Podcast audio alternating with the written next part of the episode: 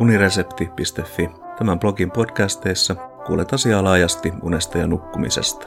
Nimeni on Johannes Kajava. Unen keston ja mielialamuutosten suhde nuorilla. Riittämättömän unen on todettu aiheuttavan haitallisia mielialan muutoksia aiemmin oireettomissa murros- ja nuoruusikäisissä. Varhaisessa ikävaiheessa ilmaantuneesta mielialahäiriöstä voi tulla toistuva terveysongelma myöhemmin elämässä. Unen vähäisyys on riskitekijä, johon on kuitenkin mahdollista puuttua. Ikäkaudet 10-19 vuoteen ovat erityisen haavoittuvainen ajanjakso, mikä luo pohjan esimerkiksi mielialahäiriön puhkeamiselle. Mielialaan vaikuttavien kausaalisten tekijöiden ymmärtäminen on ensiarvoisen tärkeää, sillä tähän ikävaiheeseen kuuluvien merkittävien fysiologisten, psykologisten ja sosiaalisten muutosten seurauksena kasvaa samanaikaisesti riski mielenterveyden häiriön kehittymiseen. Mielialahäiriöt, kuten masennus ja ahdistus, saattavat olla toistuvia. Yksi tekijä, jolla tutkimusten perusteella on syy-seurausyhteys mielialaan, on uni. Tutkimuksissa on havaittu riittävän unen määrän myötä vaikuttavan kykyyn säädellä paremmin tunteita ja optimaalisen mielialan saavuttamiseen. Samanaikaisesti useat 10-19-vuotiaiden kehitysvaiheeseen luonnollisesti liittyvät tekijät vaikuttavat nukutunajan vähentymiseen. Näitä ovat esimerkiksi sirkadiaanisen rytmin viivästyminen, homeostaattisen unipaineen hitaampi kertyminen, aikaisemmat koulun aloitusajat, itsenäistyminen, vanhempien asettamien nukkumamenoaikojen löystyminen tai poistuminen ja lisääntynyt autonomia älylaitteiden käytössä. Myös harrasteet ja kaveruussuhteet vievät aikaa iltaisin. Unen puutteen myötä vähenee myös REM-unen määrä, joka on osallisena emotionaalisten muistojen käsittelyssä. Lisäksi unen puute vaikuttaa kielteisesti kognitiivisiin toimintoihin, kuten ongelmanratkaisukykyyn ja päätöksentekoon. Vähäiseksi jäävä uni saattaa ylläpitää toistuvaa negatiivista ajattelua, niin sanottua ruminointia eli märehtimistä, sillä se heikentää ihmisen kykyä siirtää huomio pois omista negatiivisista ajatuksista. Käänteisesti myönteisen mielialan vaikutus mielenterveyteen on suuri.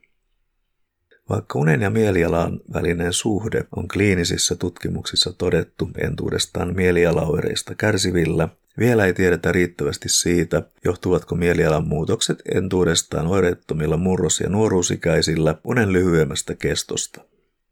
Tutkijat Short ynnä muut hakivat tähän vastausta meta-analyysin avulla. Masentuneiden 10-19-vuotiaiden nukahtamisviive oli pidempi, yöllä oli enemmän heräilyä ja he ilmoittivat subjektiivisesti koetuista unihäiriöistä. Unen määrä jäi siis vähäisemmäksi.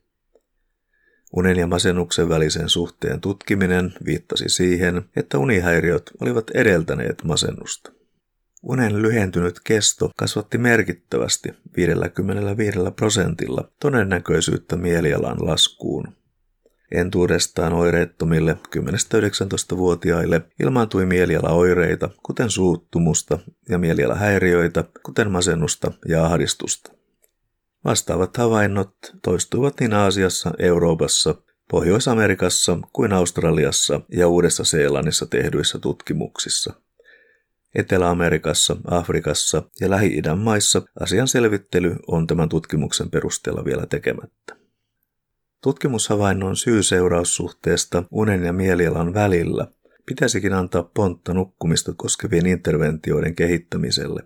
Tavoitteena tulisi olla nuorten terveen kehityksen edistäminen ja unta ja mielenterveyttä koskeva varhainen puuttuminen. Avainroolissa ovat vanhemmat ja kasvattajat, koulut ja poliittisista päätöksistä vastaavat.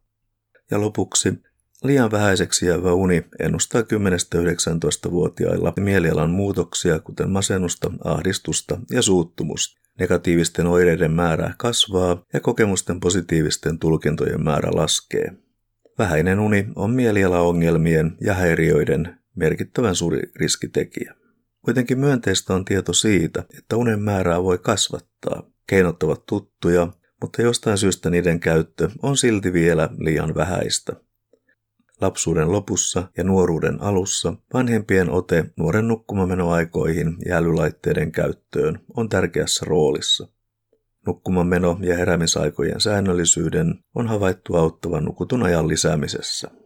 Koulujen alkamisaikojen myöhentämistä on suositeltu ja koulujen kasvatuksellinen rooli on iso.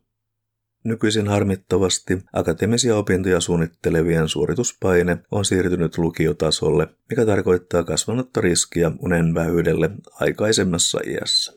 Kiitos kuuntelemisesta ja mikäli pidit jutusta, linkkaa se unesta ja nukkumisesta kiinnostuneille.